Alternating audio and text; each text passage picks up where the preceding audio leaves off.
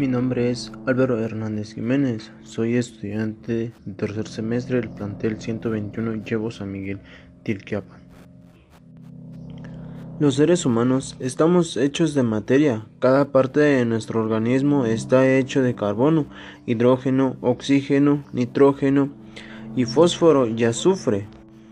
Se requiere para formar biomoléculas de carbohidratos, líquidos, proteínas y ácidos. El ser humano está formado de sistemas, algunos de ellos son sistemas óseo, sistema respiratorio, sistema digestivo y los sistemas están formados de órganos y los órganos están constituidos como puede ser el tejido muscular, el tejido adiposo, el tejido nervioso.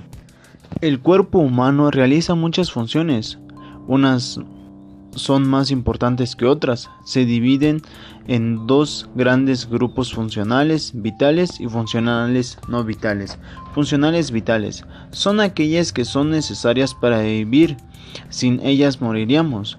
Se dividen en funciones de nutrición. Son las relacionadas con las respiraciones, la alimentación, y las células, respiraciones, alimentaciones, circulaciones de la sangre y extracción de relación. Son las relacionadas en nuestro cuerpo por parte del cerebro y sistema nervioso.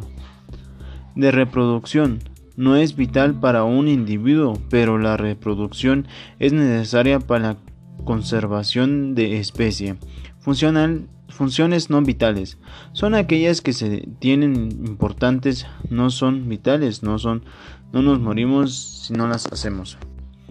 ¿Por qué tenemos una piel suave? Especialmente el ciudadano y aspecto de su piel.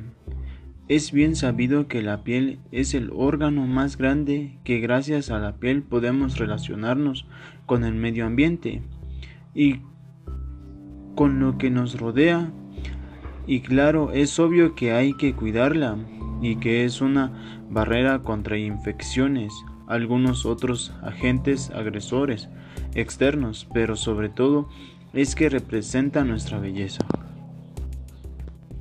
Algunos tienen la piel suave por sus cuidados y por su limpieza.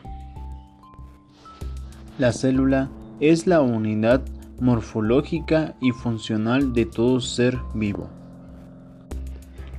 ¿Qué nos hace diferentes a los animales irracionales por la forma de pensar y razonar? Nosotros somos una, somos una especie animal que tiene la capacidad de pensar. Eso es todo.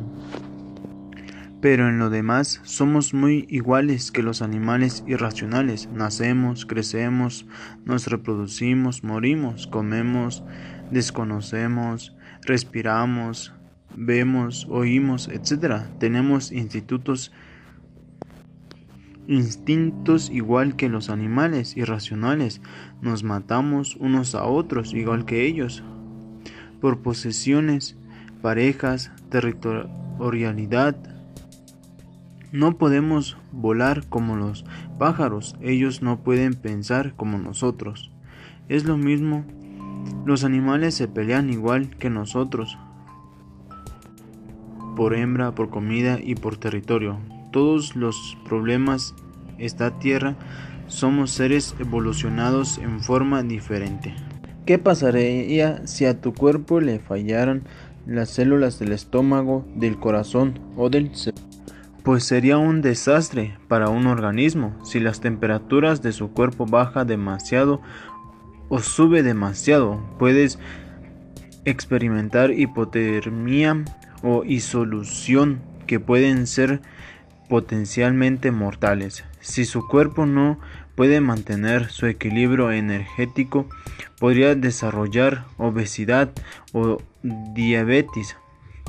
Si la cantidad de calcio en su sangre es demasiada bajo a demasiado alto, podría desarrollar hipocalcencia o erecalcencia. Si el balance del agua se convierte en un problema, puede deshidratarse o espindratarse. Ambos son muy peligrosos cuando son extremos. Las plantas crecen cuando las células contenidas dentro del crecer. Esto pasa en uno de dos maneras. Las células físicamente aumenta el tamaño o que se dividen y se copia a sí mismo los procesos de división y diferencia con complejas que permiten a las células para llevar a cabo los procesos vitales para la salud de la planta. Las plantas requieren un número de cosas para sobrevivir, incluyendo el agua, el nitrógeno, el potasio, el sol, el fósforo, el agua y el fosfóro. Son los elementos que ayudan principalmente a la expansión de las células, para que cuando se toma dentro de las células ayuden a las de las paredes celulares que conducen la expansión. Bueno, pues gracias, eso fue todo.